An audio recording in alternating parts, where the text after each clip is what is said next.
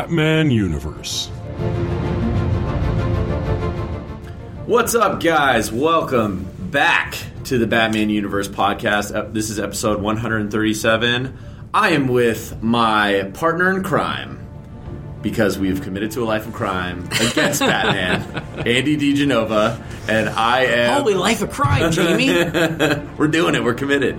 And I am Jamie McGow-McGunicle. What's up, guys? I said welcome back. I'm just assuming that you're not starting on 137. Probably not. I'm just... But if you are, just nice to meet you. The Hail Mary out there, yeah. Nice to meet you if it is your first time. Why is 137 your first choice? Maybe it was just a random... There's a lot of bad news, so I figure there sometimes is. People, they just type Batman in the podcast section, and maybe ours comes up next to Batman on Batman or something, and they're like, oh, give it a shot. So hopefully we're not annoying and disappoint you. We're annoying. We're annoying, actually. Yeah, you're right. We've been told. I have it on good authority from my parents that I am disappointing. So, you too? Yeah. No wonder we're friends. So we're good. We're fine. So it's nice to start at the bottom because there's nowhere to go but up. That's right. Things are looking up, baby, from way down here at the bottom. So, all right. So just in case you're wondering, we just kind of cover everything that's going on in the Batman U, as it were. And this week, we generally start with movies. We're going to start with movies because there's a lot of stuff going on with movies. BVS, there's a big spread this week in Empire magazine. Yeah. All about BVS with tons of set photos. Tons of photos, tons of information, tons of interviews. Like Empire stepping up with the Batman v Superman love this week. It's like nailed it. I mean, they write one article, and certain websites who remain nameless turn that one article into 15. Indeed. So it's a lot. It's a lot. Agreed, and indeed, and they brought it, man. You're right. Mm. This was one to really report on, and we're basically just going to be rehashing a lot of it. Yeah. That way, if you haven't read it, or it's not out yet, but kudos to Empire. Kudos to them, because they didn't just give us a little; they gave us a lot, tons of photos, tons of information, so much stuff. So you know what? They asked good questions. Give credit where credit is due. Empire did their work and actually brought us something new and original without just copy and pasting someone else's work. Agreed. Yeah, so, absolutely. Like we do. Yeah. Well, that's but we give credit where credit's due. We try. But so.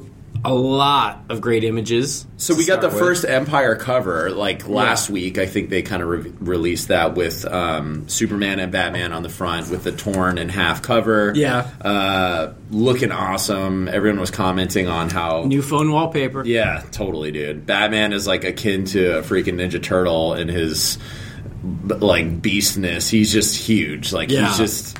He's a monster, which some people were saying he just looks too big. But... I don't think so. I think he looks great. I think it's just totally in the style of kind of a Batman his age, and that's sort of the point. And then shortly after, they released the alternate cover, which is Bruce Wayne and Clark in their daily garb. In their civvies. Yeah. Indeed. Which also look great. Also exciting. Looks totally on point. It's really just cool to see, again, Ben Affleck as Bruce Wayne and how he just really looks like Bruce Wayne. I don't know. Yeah. I've said it a million times at this point, but yeah, and how much Clark looks like Clark Kent. Yeah, absolutely. I mean, not goofy, bumbling Clark Kent, right? But reporter Clark Kent. Yeah, absolutely. Which is it's important to reiterate, but I just feel like it's one of those things that for people who liked Man of Steel and like this franchise, he was very accepted. I thought visually. Henry Cavill, just right off the bat, I was like, hey, oh yeah, totally, yeah, he's great casting. I think he's great. Yeah, and he looks great as Clark. He looks great as Superman. I think the performance is there. Dude can act. Yeah, that's awesome. It's great. And then we got these three, high res, almost wallpapers. Mm-hmm. And one is of Batman in the armor in the rain with the bat signal, but profile shot, mm-hmm. which is a gorgeous shot. It's beautiful. That's the one I chose for my phone background. You can't go wrong, man. It's so good. It is so good. Yeah. And then you get one of Superman, full costume, in kind of the warehouse-y look or ruins of some sort. They had said, and I saw a couple places online that had said that this was Wayne Manor. It's very possible. Spoilery. So I can't remember. I don't recall if that was actually from Empire saying that or if that was more speculative. But yeah, but I mean, judging from the trailer, we see Wayne Manor in ruins of sorts. Yeah, unless that's some weird. I don't know. Unless that's like, not Wayne Manor. Unless that's not Wayne Manor, but it kind of seems like it looks like Wayne Manor. Yeah. So yeah, and Superman looks great. He's got for the first time, he's got the curl. Yeah. Yeah, we're seeing a bunch of images of him. Seeing the curl. The curl's coming out when he's putting up the dukes, you know, when he's getting into the fight, that's when the curl comes out. That's right. You know?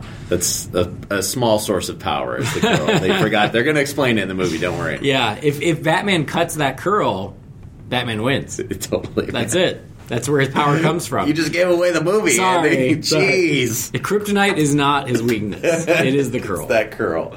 And then there was a picture of Lex Luthor in front of LexCorp. Yeah, and like, it's definitely very much like the current idea of a tech company. You know, very Facebooky, very Google, very Apple. Dude. It is. It is. It's totally. I'm willing to go with it. I'm not opposed, but I know that some people are still kind of. That still seems to be a lot of people's sticking point, which I kind of understand where they're coming from, but at the same time, I'm just like, you know what? It's something new, it's something fresh, it's something today. I'm going with it. I think as long as it works for the story, I'm good with it. I know, I mean, for me, Lex Luthor isn't one of those characters where I'm like, he has to be like this. Right, you know? Right. I think it's important for his overall ideas and the momentum and what that drives him to be the same or at least close to the same, which is generally power. Mm-hmm. And as long as they hit that mark, I'm pretty good. Yeah, so yeah. I think this does make sense in the world we live in. Mm-hmm. I mean, you got to just acknowledge the fact that with even Man of Steel, there are things in that movie that are thematically mirroring our society. And I think Lex Luthor, the way that they've created him in this movie is doing something similar. Yeah. Because like the Lex Luthor I envision is very much a product of the 80s. Yeah. Because that's when I was 10 reading comic books. Uh-huh. And so I think of that Lex Luthor because that's just the era I read the most. Totally. And so, but if you think about that kind of like Donald Trump Lex... Mm-hmm. That made sense in the 80s. But, I mean, then again, right now, Donald Trump is proving himself to be quite the victim, or not the victim, quite the villain as well. Yes, yeah. I mean, and they could have done that kind of Lex, too. They could have done that. But it would have been a totally different character. Yeah, but they're going for something that's very much of now. Mm-hmm. Yeah, I think that would have worked, but this is kind of an interesting... I think the young professional, is a cool way... to go because we're seeing we do see that a lot, these tycoons, and that has happened throughout history, but especially I'd say the last 20 years like with Silicon Valley and all of these other huge industries that have blown up from generally a grouping or a single person that may be in their 20s. I mean that's, I'd say it's pretty apropos. You know, it's cool. It's more images. If you haven't checked them out, just check them out online. They're so great. There's another one of Batman and Superman facing off, but it's kind of a behind the scenes shot. Yeah, a shot of Bruce Wayne and Alfred again in what looks like the ruins of Wayne Manor. Mm-hmm. I get excited because I'm seeing Bruce Wayne and Alfred again together, which is great. A picture of Gal Gadot as Diana Prince. Mm-hmm. And then, in her, she's like in her like in a her looks like her ball dress or something like that. Well, it's kind of like a white professional type. Yeah, it's kind of hard to tell what that. I don't know if it was in the same scene as that. Remember the last one that we had seen with Bruce talking to her. It's different. It is different because I seen somebody put them all together and be like the many looks of Diana Prince, and so it was like the blue dress that we saw in spy photos, this new white dress, the ball gown, like it was. And then there's the red dress with her getting in the car. So she's got many costumes. Oh, we're seeing a color theme here: blue, white, and red. Oh my goodness! Oh, well done. Well, there. Look at they. They're paying attention, these guys. Yeah. And then this great, great photo of Ben Affleck in full Batman costume talking to Zack Snyder behind the camera. Mm-hmm. And this is just, I love this photo. So, number one, as we've said 1,000 times, he just looks like Batman. Mm-hmm. But just to see him on set in full garb, like, it looks so great. Look at, you can just see the excitement in their eyes. You know, I love it. A friend of mine pointed out, though, there are bullet holes. Yeah. And I didn't even notice because I was so busy looking at everything else. I saw somebody point that out as well. I didn't notice initially. Yeah, so there are bullet holes on the chest of the Batman suit. Specifically, it looks almost every one of them is actually on the bat symbol, mm-hmm. which, you know, hey, it's generally, as we know, the bat symbol is a target, you know, for the villains or for the bad guys, and that it's also an extra armor-plated area, so works out that it's a bigger bat symbol this time. Yeah. You know, it's a nice large plate to protect him. Protect more.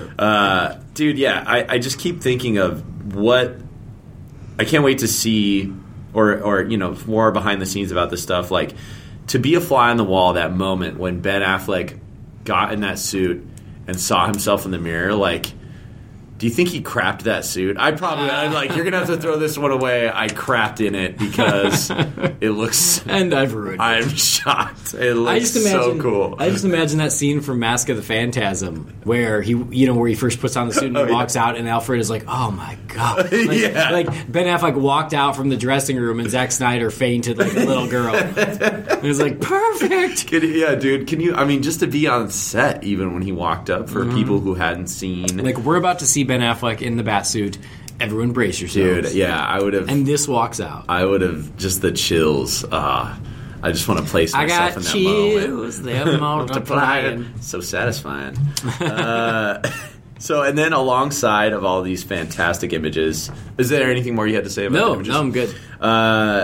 There were some fantastic interviews as well. Yeah. Little tidbits here and there. So the first piece that we have comes from Ben Affleck. Speaking on playing Batman and kind of his age. And he says, "Initially I thought, I'm older. It doesn't seem like the right sort of fit for me. Then Zach pitched me his concept for this older, more broken, kind of effed up Batman. It was something we haven't seen. We've seen the Batman is willing to cross the line to protect people. That vigilantism has been part of his character all along, and we are tapping into that mentality when faced by something as potentially as deadly as Superman." So, yeah, totally. Like, that's mm-hmm. It's awesome to know from the get-go, like, Snyder was like, yeah, we're going to do this different. It wasn't like, maybe we could do Ben Affleck, and then... Maybe, so what do we have to change to make it fit for Ben Affleck? It was like they went after him. Very specific casting involved. Intended. Right. Intended is the word I'm looking for. Yeah, for sure. And then Zack Snyder also commented on Ben Affleck playing an older Batman. And he said, "We're playing him 45 or 46. He's been Batman for 20 years. All the history is there. Was there a Robin at one time? Possibly." Which apparently this was done before the trailer. So yeah. They talked to them before that. But... Mm-hmm. But again, now we've got the age. The age was always assumed between 40 and 50, yeah. So it's right smack in the middle, 45, which from the timeline, it makes sense. Started being Batman when he was 25, he's 45, did it 20 years, so all the history is existing there, which is pretty exciting. So crazy, dude. So crazy we're getting this Batman of this age. Like, I just did not see this coming realistically. You know? I still want to see where they go from here, because again, starting him so old, it's like...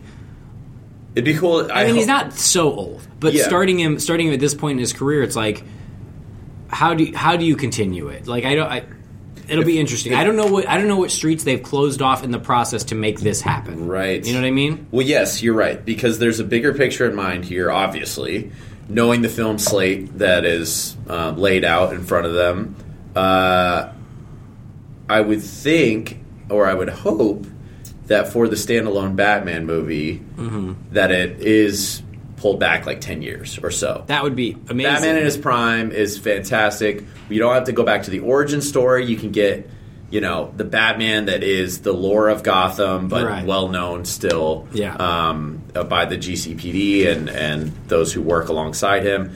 I would love to see Ben Affleck play that.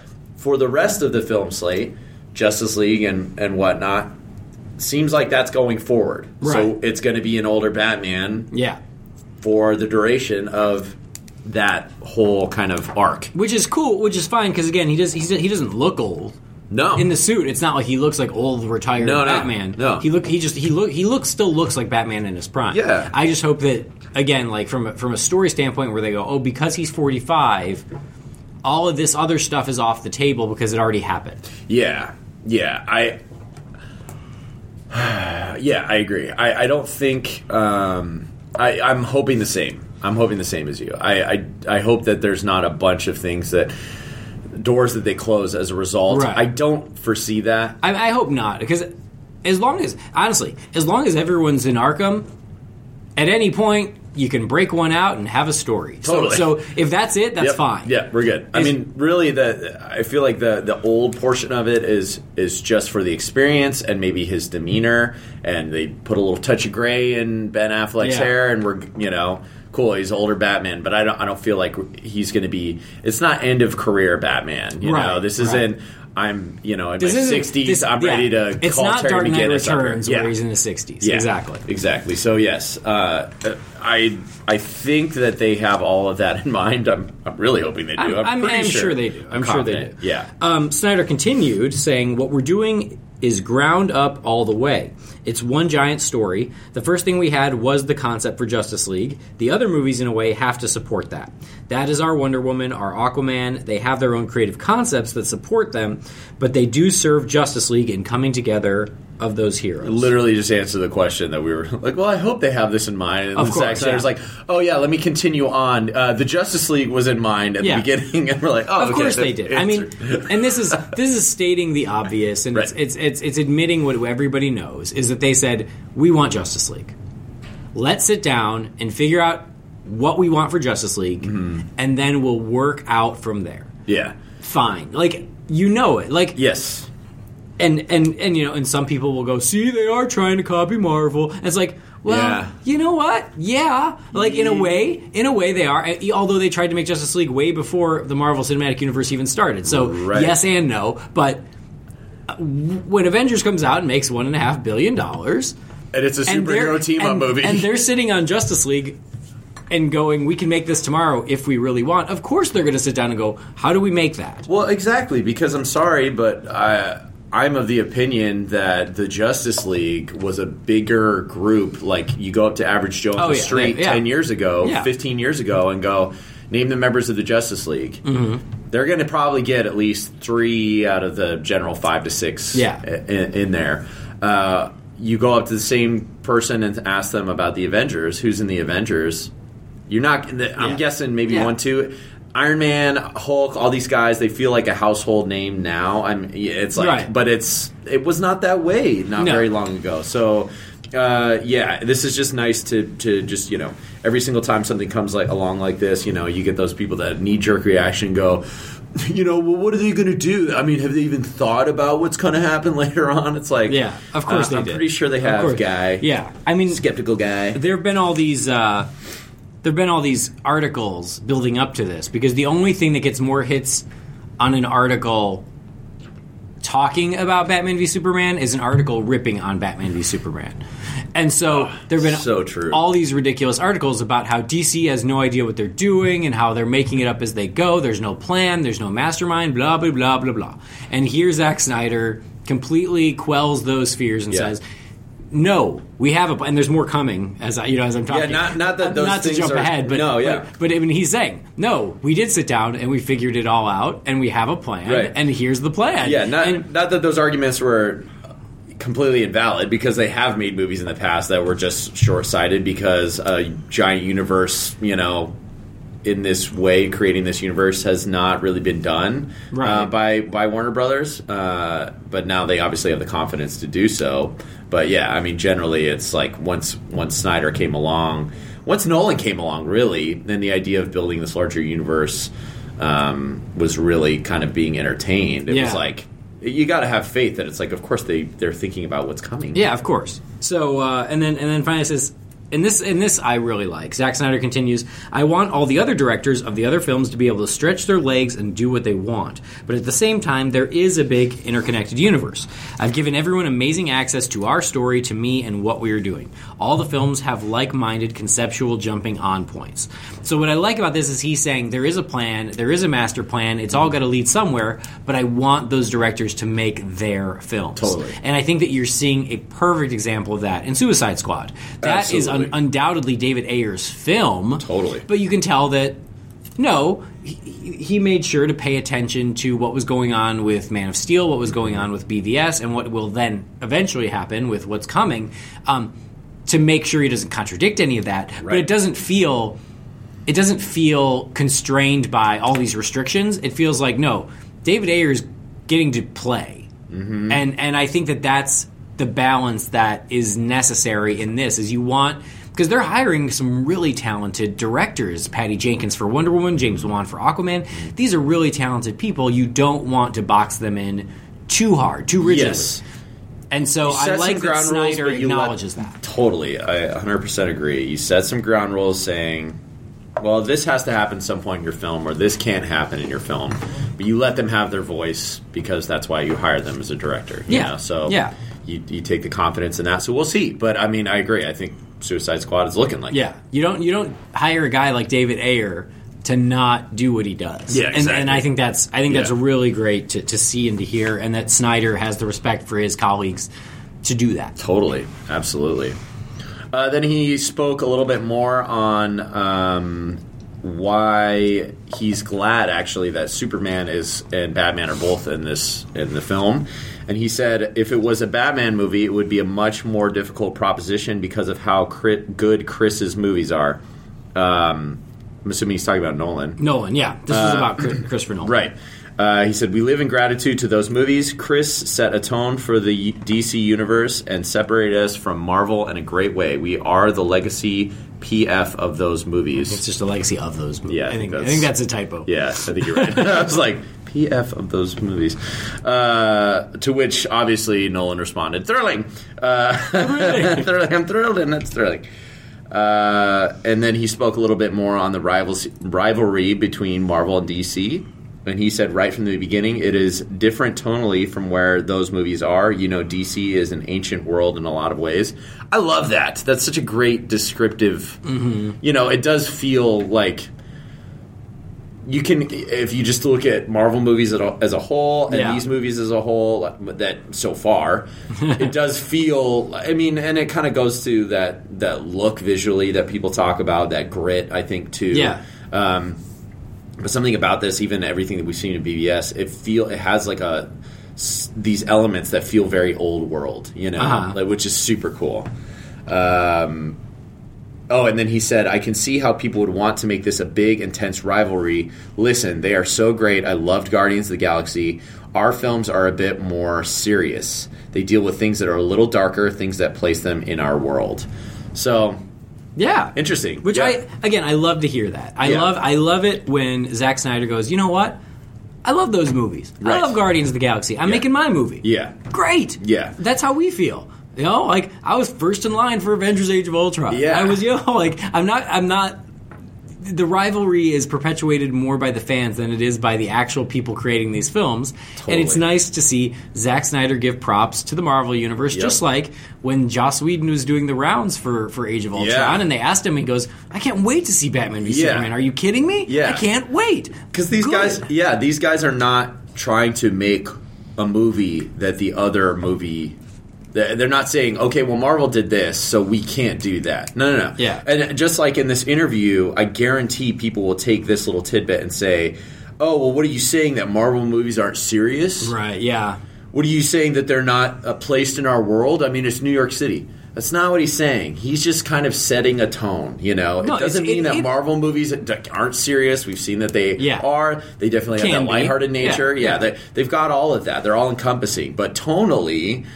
Yes. You gotta say if you're putting them right next to each other, you know, I'd say like they're a different tone. It's like Marvel would be the primary red, and you know, DC would be like a little bit of brick red with a little bit of grit on there. You know, like it's just a good level bar that he's setting. Yeah. You know? So. And you don't want it to feel the same. Right. It shouldn't. You know, it's been said a million times. Warner Brothers tried to use the Marvel model with Green Lantern. Right. You look at Green Lantern; it is a Marvel movie. Yeah, it's really a Marvel movie that just didn't work. But you can just see it in its DNA. They're like, let's do that visually. And it didn't work. Totally. Do your thing. Mm-hmm. Do you? Yes. You know, let Marvel do them. You do you. Right. And that's do you, boo boo. So you do you, boo boo. Producer Charles Roven said this about how Warner Brothers and DC are connecting these different movies. He says, we call it the sandbox. It has borders all around it, but everybody gets to play in the sandbox. On Suicide Squad, David Ayer has a lot of specific control over his area of the sandbox. Even if he crosses the line a little bit, we see if we can push our boundaries back a little bit, Roven explained. Great. So, again, I love this, that it's saying, you know what? We gave some parameters. Here's what you can do. Here's what you can't do. David Ayer goes, but I want to do that. And they go, all right, dude. All right, we'll make it work. Yeah. And I like that they're staying flexible enough to let these directors do their thing. Well, yeah, because you know, to be these creators, they have to be malleable to the fact that sometimes, you know, their original idea is maybe not necessarily the end all be all best idea. Yeah, you bring a creative like Ayer into this, and he's going to throw his ideas into it, and I'm sure that there's a lot of times that a guy like that enters the room and starts talking, and you're having these moments where you're like, I never thought about it that way. Yeah. And it's great to embrace those things because that's why you hire him. Exactly. Like, you don't hire David Ayer on to take orders. Yeah, exactly. You hire him to give them. Right. That's what you do. And so, he looks like he could. And he does. Like, but I'm sure if that was one of the things where David Ayer goes, and the movie ends with a Joker Harley murder-suicide. That's when Zach probably goes, well! Listen. I love it and all that. I think it's bold. But I think it's new. Do that. But maybe not. we're just not going to do it. Like I'm not going to explain why. It'll hit you in a little bit. Just let it settle in. Let no settle in for a little while. Moving on to other interviews. So Patrick Tatopoulos, who was the production designer for Man of Steel and Batman v Superman: Dawn of Justice. He was speaking on the Batmobile and what it was all about making it and his process. He's quoted to say, "Truly, it was truly an emotional process on bringing the Batmobile back to the big screen." He said it was a truly emotional process. It's about what feels right.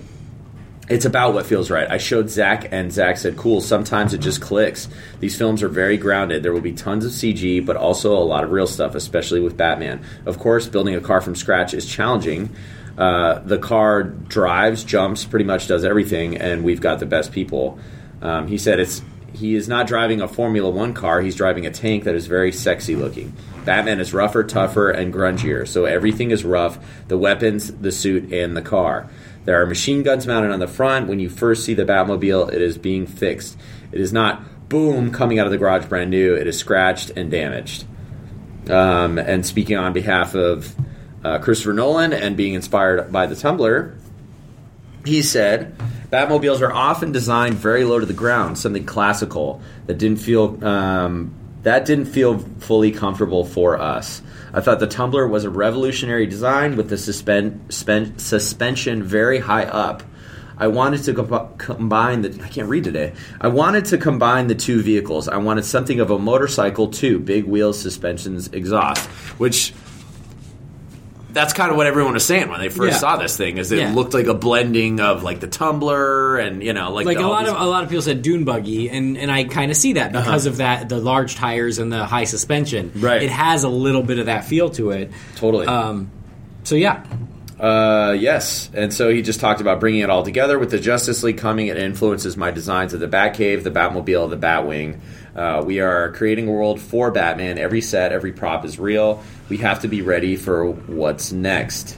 I don't know what happened here. I think I might have clipped something else. Yeah, but he says, but he goes on to say, I wanted to do something different. Little did I know that I would land Wonder Woman not long after. So that's cool that he's moving from the production designer for Batman v Superman to Wonder Woman. So we're going to see a lot of continuity in this world which we love. It's very smart to do that. And yeah, and I mean, as we've talked about the Batmobile before, I love the new design. I think it's a beautiful car. Again, a great kind of something new, but still feels very Batmobile. And all of the things that he's saying make sense. The fact that what really jumped out to me here is the fact that he's basically saying the car does what you see it do. Which is something that Tumbler did really well. Yeah. Is they built it to actually do the stuff. Yes. And that comes off so much better on screen. Oh, yeah. You know, I love the Burton Batmobile. I love it. Mm-hmm. My favorite Batmobile. Totally.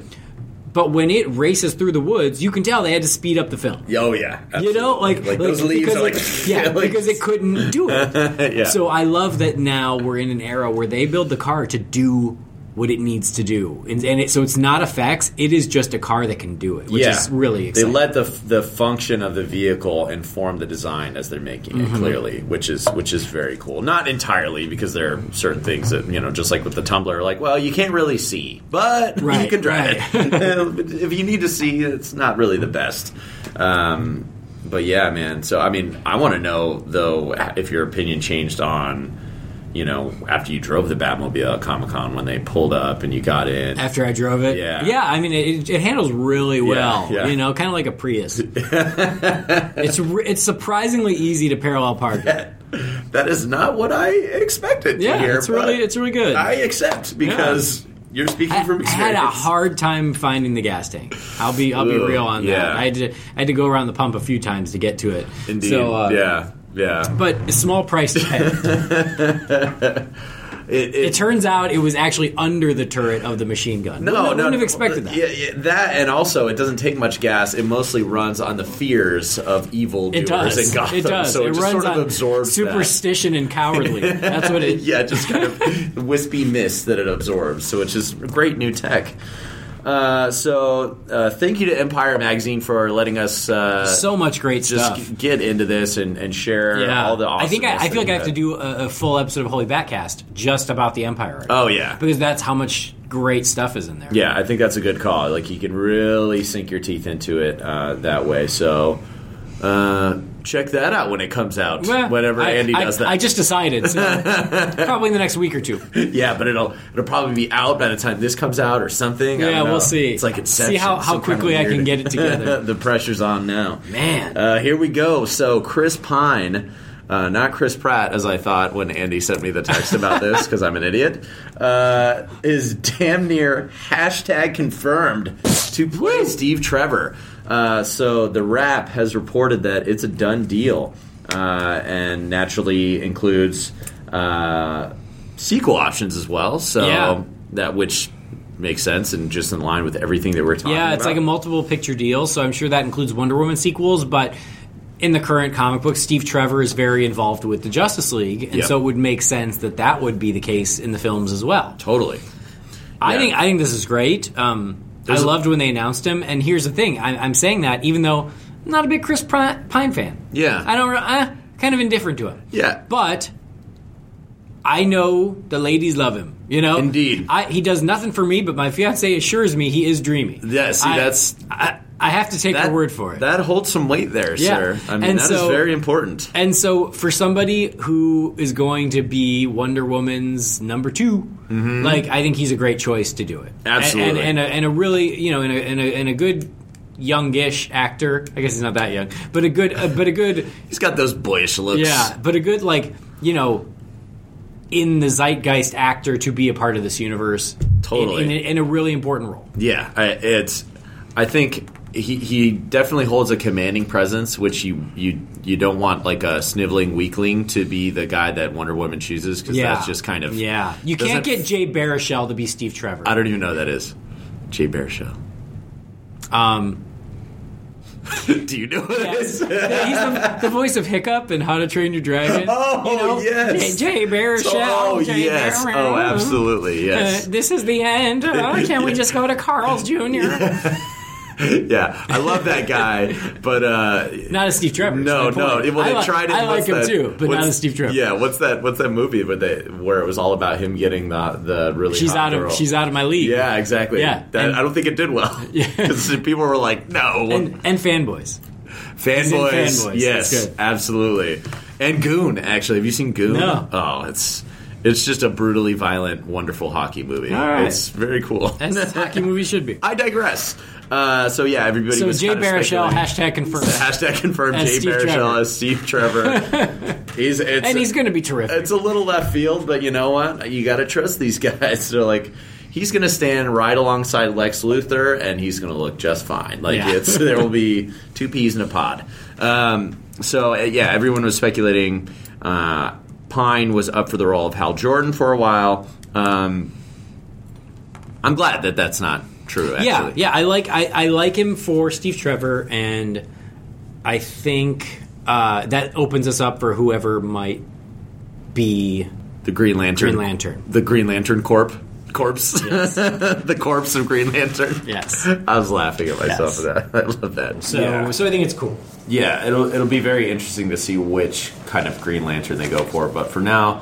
there'll be many Green Lanterns. Yes, indeed. A grouping of corpses, I believe. Green Lantern corpse. But yeah, for those of you guys who don't, I was just... thinking about, some people don't know who Steve Trevor is or his origin, and I actually didn't remember what his origin was, but I put from the wiki, his wiki page that somebody wrote a little more concisely, that Steve was a U.S. military intelligence officer who became stranded on Wonder Woman's homeland and developed a close relationship with the heroine. Though a military man with experience in the field, storylines involving Steve and Wonder Woman typically involved inversions of the damsel in distress trope, with Wonder Woman coming to Steve's rescue. So I guess at some point he gets almost near mortally wounded, and then she helps him. Yes. And you know, and in the healing process, love blossomed. Well, the easiest way when people go, oh, I don't know who Steve Trevor is, I go, if Wonder Woman is Superman, Steve Trevor is Lois Lane. Totally. That's a great way of putting it. And... you know, that's not an easy torch to carry. Exactly. Like being second to Wonder Woman, like, you got to be a certain kind of guy to be able to hold. And Steve Trevor's a badass in his own right. Exactly, which is why it's cool, you know, because it's like, you'd have to be a very confident man to be a human. Yes. And without powers, not a superhero, and be like, yeah, which is why a lot of times they still go after Wonder Woman. Yeah, still go for Wonder Woman and be like, pshh. Like, I hope she stays liking me, because if she decides to leave, there's nothing I can do about that. Literally, I will get the crap beat out of me and probably everything I have and know destroyed. It's not going to be good, so I better play nice. Moving on. So, on the internet, Tao Okamoto, who is in BVS, has # confirmed herself. # confirmed herself as... Mercy Graves, Lex Luthor's assistant in BVS. So, you know, when you watch the trailer, you kind of gather that's who she is. When this came out as news, my thought was, I thought that was confirmed. I didn't know this was still a question, because I thought we knew this. Yeah, I knew it. I don't know how I knew it, but I was like, yeah, I know. I don't think I knew for sure, but I just sort of assumed that's who she was. Yeah, I mean, was his assistant. In the trailer, you see her leading the corpse of Zod down the hallway in LexCorp. Who else is she going to be? Yeah. So a lot of core and corpse talk in this podcast. What's Halloween going on? It's coming. It's on its way. With the corpse talk. I know Andy's getting all wiggly and crazy. It's Batman Unlimited Monster Mayhem. I was going to say Monster Mayhem is coming up this upcoming month. That comes out in a couple weeks. Yeah. Ooh. Happy Halloween. Corpse indeed. I will say I watched the trailer. Does not feel very Halloween-y. You didn't feel like it? I didn't have a Halloween feel to me. Maybe I built it up a little too much. Because I'll still watch it. I saw the connection a little bit more, maybe not thinking about it being Halloween-y, and then being like, oh, this is kind of Halloween-y. But there wasn't a jack-o'-lantern to be found. So that is a miss. That's all you need. You gotta have jack-o'-lanterns. You need like a nice... orangey red sky, some jack-o'-lanterns, some fall leaves. That's all you need, and it starts to feel Halloween-y. This didn't have that yet. I mean, maybe it's in the movie, and I hope it is. Yeah, they should have taken notes from Arkham Knight. Just call me. They did a great job. Like, there's just jack-o'-lanterns all over the place. I've heard that. All over the place. Which makes me feels very Halloween. I really want to play. Actually, there's an Easter egg. This is a little bit of news. Jumping ahead a little bit. I don't think there's video game news anyway. No, I don't think so. Yeah, and there's not much more to say about Mercy. Good for her. Yeah, so great for her. Yeah, yeah. She did an Instagram post from the comic books as Mr. Luthor's assistant, Mercy Graves. Yeah, and Harley Quinn and Mercy Graves had an amazing fight in the Batman Superman animated movie. I don't know if you ever saw that. No, oh, yeah. I did not. It's pretty awesome. Ooh, I will check that out. Oh yeah, so I was just there was an Easter egg that was found actually from Arkham Knight. So spoiler alert about Arkham Knight if you haven't played it. But Man-Bat is in the game. It's kind of revealed because they have action figures of him and stuff now. Yeah, but, I know. I've heard of that. Yeah, so you capture him. But apparently there's an Easter egg where if you go back, if you change the date on your PlayStation or your Xbox or whatever to October 31st and then go back and see him, you'll see he's in the cell. And then when you're flying through the city, he'll pop up and startle you, and you're like, what the, you know, he's supposed to be incarcerated. You go back to the GCPD, and he's broken out. Ah. And so, and that's, I guess, specific to Halloween. So he breaks out on Halloween. Yeah, he breaks out on Halloween. Oh, cool. Which is a really fun little Easter egg that's like, I don't know how people figure this crap out. How do you know that? It's like, it's not Halloween yet. Like that. I mean, on Halloween, I'd gather, oh, people are playing and this happens. What? Very cool. How they figured that out to do that beforehand. Yeah. It's just people playing the crap out of stuff. Thank God there are people. There's a lot of unemployment. Who bother to figure that out in this state, especially. So there's that's how I feel about like you know on the rare occasion I do play video games, I have no qualms about going online and pulling up a walkthrough. Totally, I have no problem doing that because I'm like I ain't got time to wander around and figure it out. I just don't. And then I think God bless whoever was like. I'm going to write a step-by-step walkthrough of this incredibly long game for no other purpose so that it makes someone else's life easier. Like, They don't get anything out of it, but God bless them for doing it. Yeah, it's just the kudos and to say that they've done it. But, yeah, I agree. I set aside time for video games, and I've been playing Arkham Knight quite a bit still, and I'm almost all the way through it, but... It's a dedication, man, and it is so a commitment. It's a second life. It really is. You will. Oh my goodness! If they came out with a second life Batman edition, that would be over for me. Probably. It'd be nice knowing you. I would have to just look away and go. I cannot. I have everything I need. My life will be over if I do this. Moving on. Jumping back to a little Suicide Squad. So Ace Chemicals has been revealed by the cast of Suicide Squad on social media. There was a bunch of pictures flying around. There was one initially, I think, that got pulled down. Are you missing a page? No, no, I'm just making sure I have everything. Okay. And then, so basically it was an image of a sign or a pillar that says Ace Chemicals on it and... This really cool location that looks like a real location that they've, you know, kind of just thrown the logos and stuff all over. Which obviously everyone knows Ace Chemicals plays a pretty big role for the Joker. Right. So very curious to see. He doesn't feel like he's not like the disfigured, you know, like makeup Joker. Really. Right. He looks. It's like he's more Joker by persona than like, it was like more, mutant. Yeah, more by choice than by disfigurement. Yeah. So I don't think we're gonna get Joker pushed into a vat of chemicals. I don't think so either. I think, but I think that this is a nice nod. Totally. To the history of the Joker. Yeah, I think that could be... And they may be producing something, you know, diabolical that's, you know, there's a lot... You never know. There's a lot of chemicals out there that you know, for the Batman universe that come in. That's just you know, tough for bats to clean up. But very cool to see, again, another awesome nod from the comics. Yeah, and again, this movie just...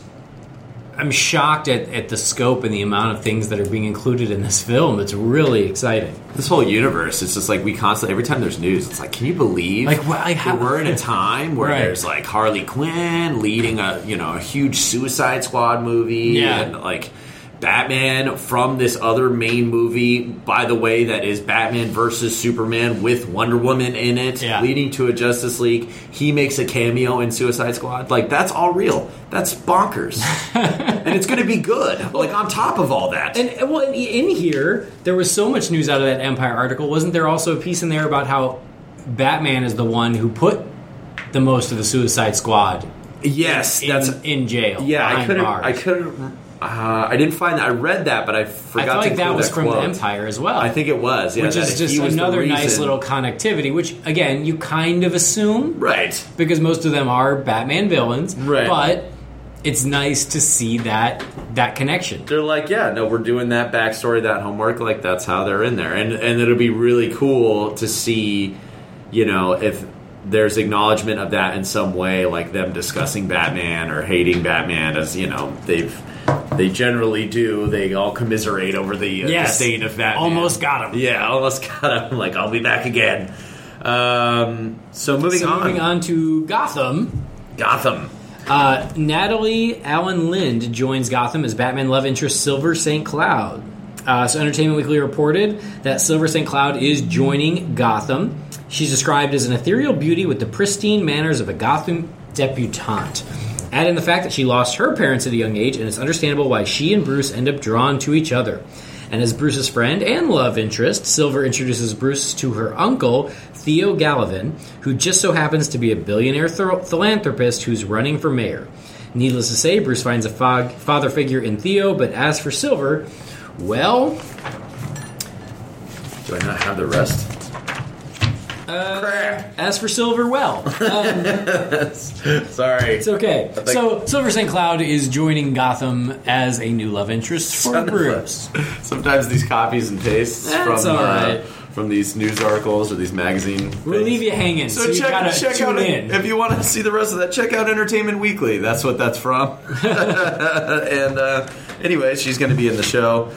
So, you know, poor Bruce. He was so love torn and flirtatious with little Selena Kyle, but that's well, she's followed a dark path for now. Dark ways. Yeah. So he needs something else for a minute. Yeah, you know. And that's the thing about Bruce. Yes, you know, Selena is kind of his soulmate, but he takes some detours now and then. You know?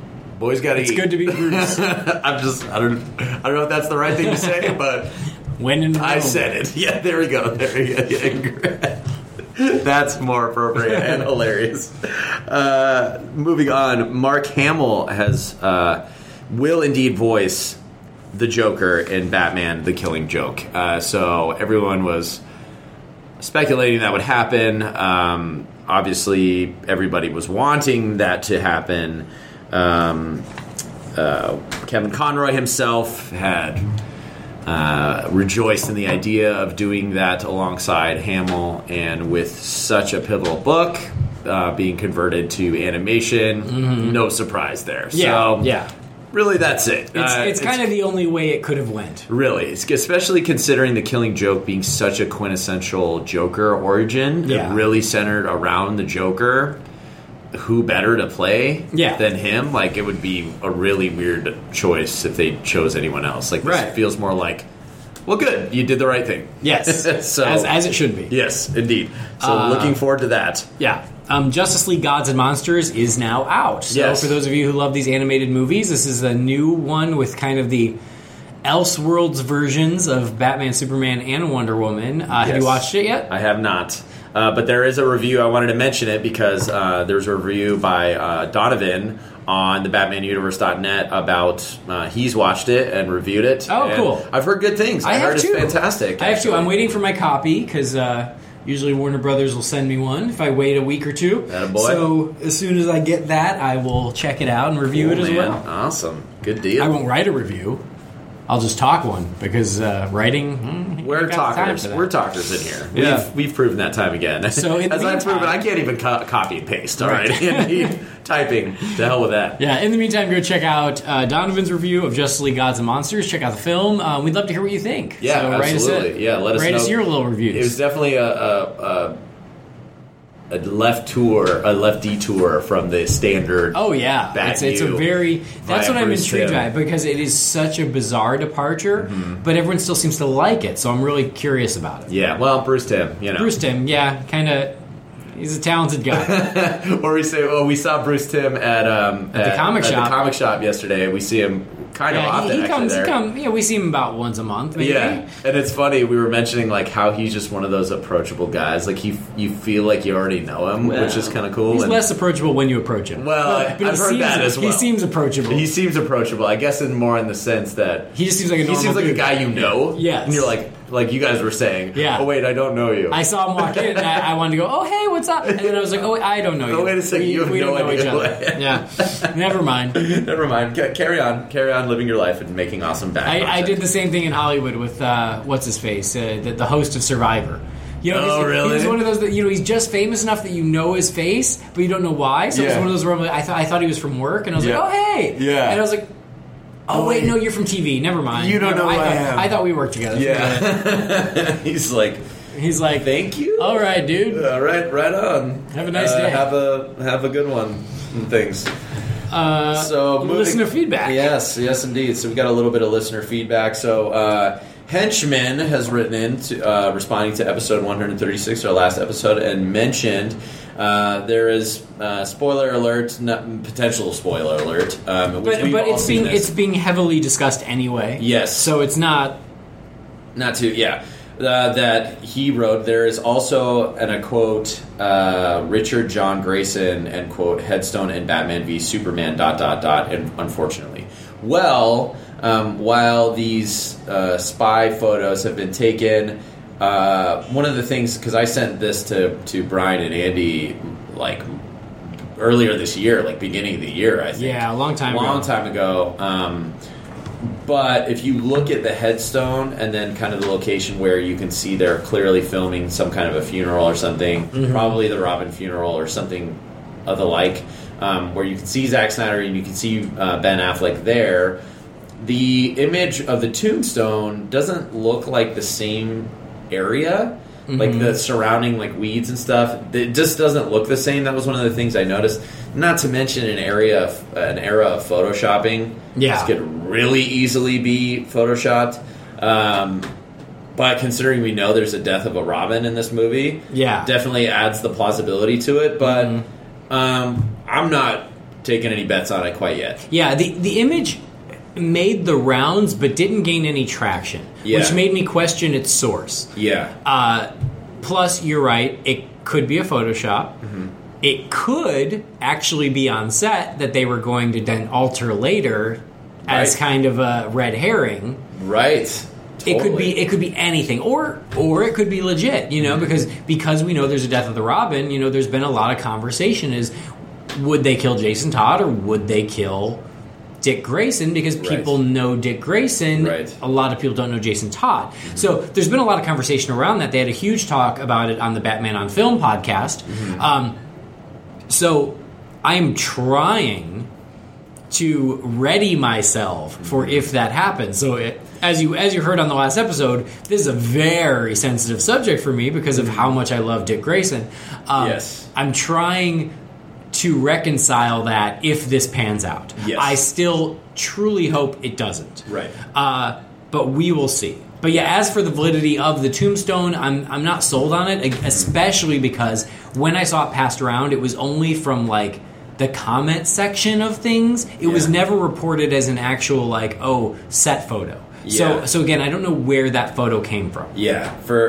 It's either one of those things that leaked and they went crazy about getting it, but I think you can still find it. So yeah, the fact that it didn't really gain any traction for such a huge spoiler definitely makes me question it, but it was also one of the big reasons that we were discussing this last week, because I probably would not have considered the idea. I would have been like, no, they're not going to do that, they're not going to kill Dick Grayson, but because this was, I saw this, I was like, okay, how plausible is it? Is it possible they could do this?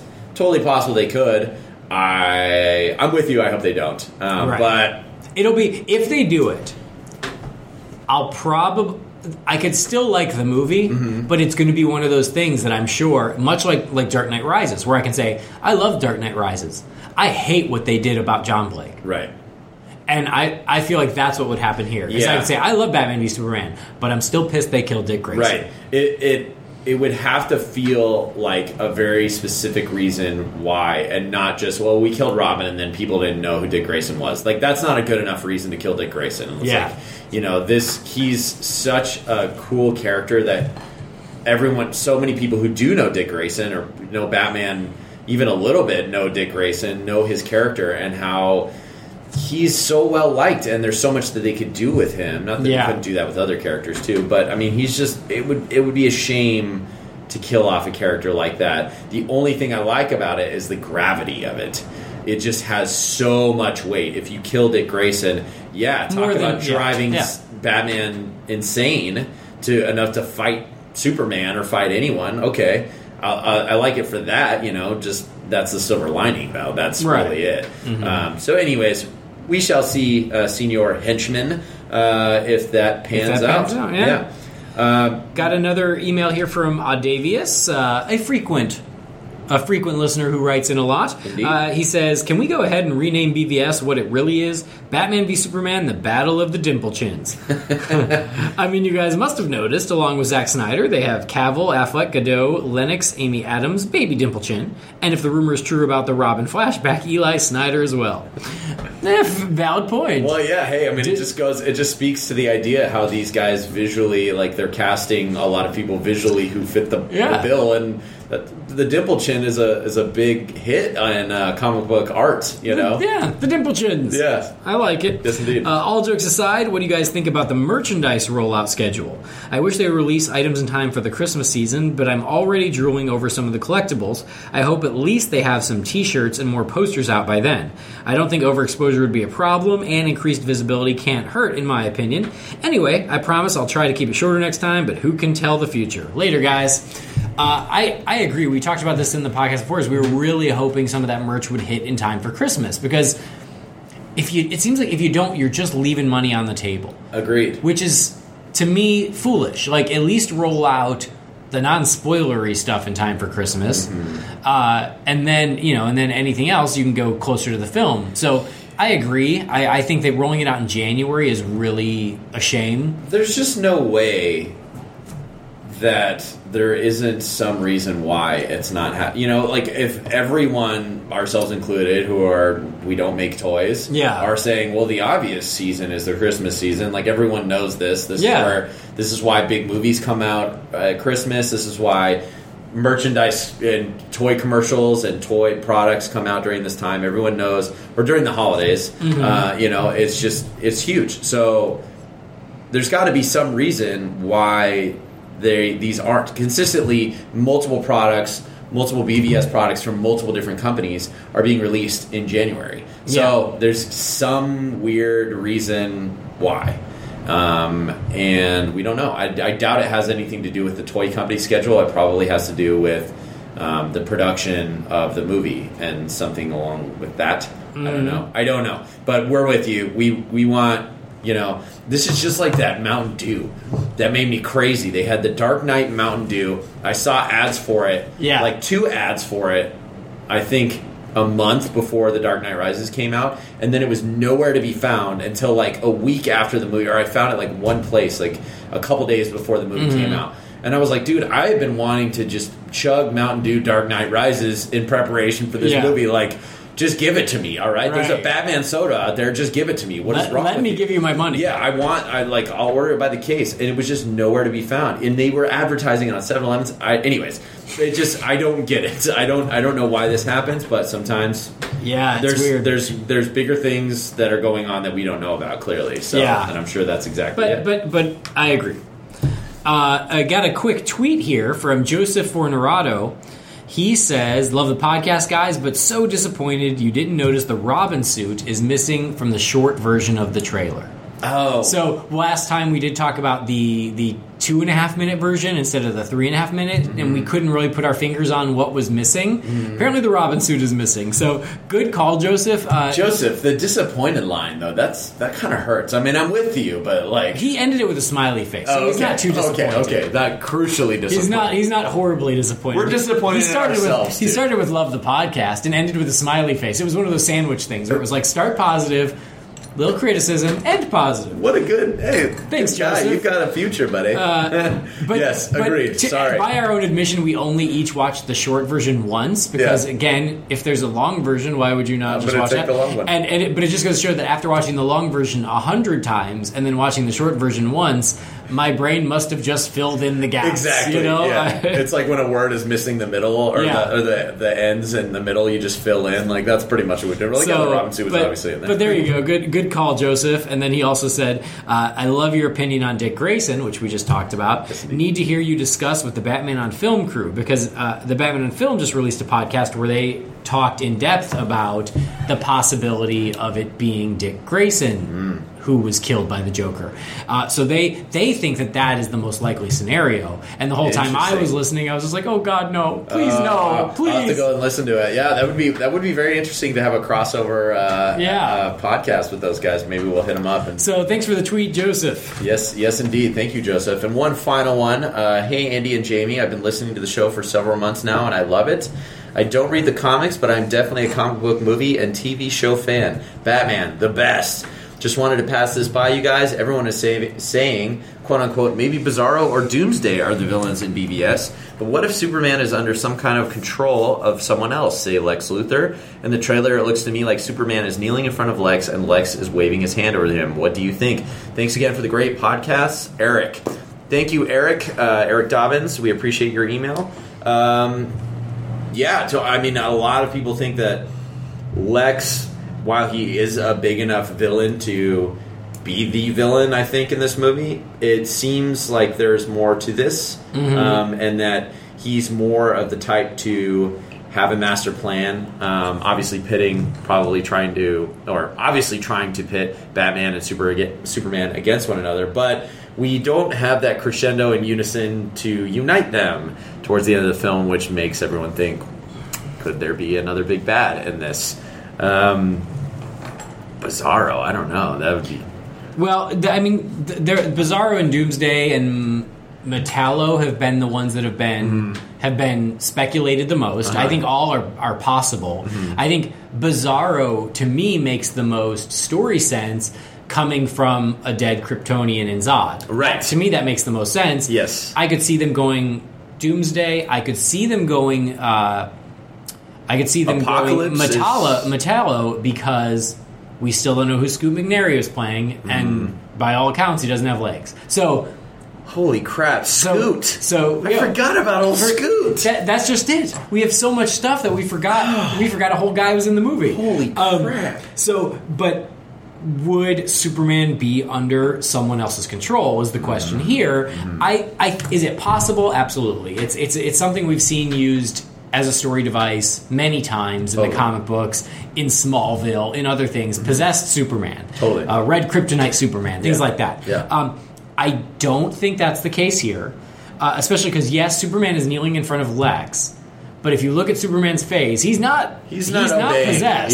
He's pissed. Yeah, he's not a fan. So that's one of those things where I'm like, I don't know what facilitated the meeting, but it seems as if Lex has leverage over Superman that is keeping Superman from going after him, and that's why he is obeying but being pissed. Yes. But I think that the idea of Lex controlling Superman as a villain, or making Superman do villainous things like try to kill the other heroes, I don't think that's going to happen, because to me that feels like too easy a cheat to create the conflict. Yeah, I agree. I feel like from what we've seen, it does feel like too much of a cop-out for considering all of the homework that they've done and how they're thinking about everything. Yeah, I mean, they're so carefully setting up the differences between Batman and Superman philosophically and the way they see each other and the manipulation that seems to be going in to continually pit them against each other. Right. Why do all that work if you're just going to possess Superman? Yeah, exactly. Because there wouldn't need to be this disdain, this build, or this emotional misunderstanding that these two are having, and this distrust. Like, you're totally right. I mean, it could be their way of saying, oh, well, this is why, and then, oh, surprise, actually, they would have been fine, but this happened. But right. I agree. I don't think that's the way they're going. I feel like there is something else that Lex is developing as we're seeing him looking at, kryptonite and taking the body of Zod, and using it for something that he's developing something, developing some kind of an army. Right. With the whole red capes are coming. So, yeah, we mentioned that somebody had commented, I told Andy, somebody had commented on our iTunes page the red capes are coming is obviously a Paul Revere reference, which I think we already acknowledged. That. Yeah. That's very obvious, but yes, that it's some sort of an army or something coming. Anyways, very interesting food for thought on all of this, Eric. So we're with you. It's hard to say, but none of us know for sure. That could totally be. You could be totally right on all this, but we don't know. Yeah, we don't know. I think it's possible, but I don't think it's probable. Yeah. I think they've got something bigger in store than that. Yeah. At least I hope so. Yeah, agreed. So, very cool. Thank you all for writing in. We appreciate the feedback. Always fun to discuss and speculate as we continually wait for this film, especially. So when this movie comes out, what are we going to talk about? They'll be shooting Justice League. We'll have plenty to talk about. Yeah, dude. So we're okay. It's so good. Lots of great stuff this week. So again, thank you to Empire. Thank you to the Batman Universe, Entertainment Weekly, everyone else that we were able to get this great content from. But most of all, thank you all for listening. We appreciate you, as always, for downloading the show and for sharing the Bat excitement with us. You guys are awesome. Thank you. Don't forget to check out the other shows on the BatmanUniverse.net. Lots of great other podcasts. So if you can't get enough Batman, the BatmanUniverse.net has you covered. Check out Bruce Wayne's World. Those guys are squirrely just like we are. I mean, those guys are like, we're not the only weirdos in this podcast. Thank God. Thank God we're not alone. And then if you really can't get enough of Batman, do check out my other show, Holy Batcast. We just did a breakdown of the Suicide Squad trailer and have some more exciting things coming over the next couple weeks. So that one, there's a lot of content there too. Totally. So we've got your... Sink your teeth in, baby. We got your bat butts covered here. That's right. We're good. We're doing it. Lots of excellent stuff and an exciting time to be a Bat fan. Make sure you do check out the BatmanUniverse.net for all of your Batman news and other podcasts. But that is where we will put a pin in it for this episode of the Batman Universe. So on behalf of Jamie, I have been Andy, we have been your hosts, and this has been the Batman Universe.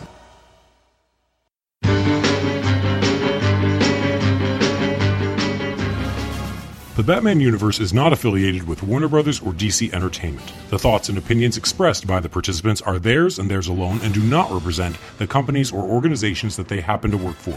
But thanks for joining us for this episode, and we will see you around Gotham.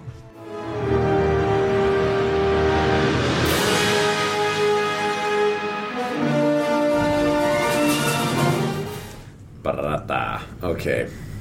Oh, I'm starting, sorry. You're starting. Okay. Are we rolling? Yep. Okay.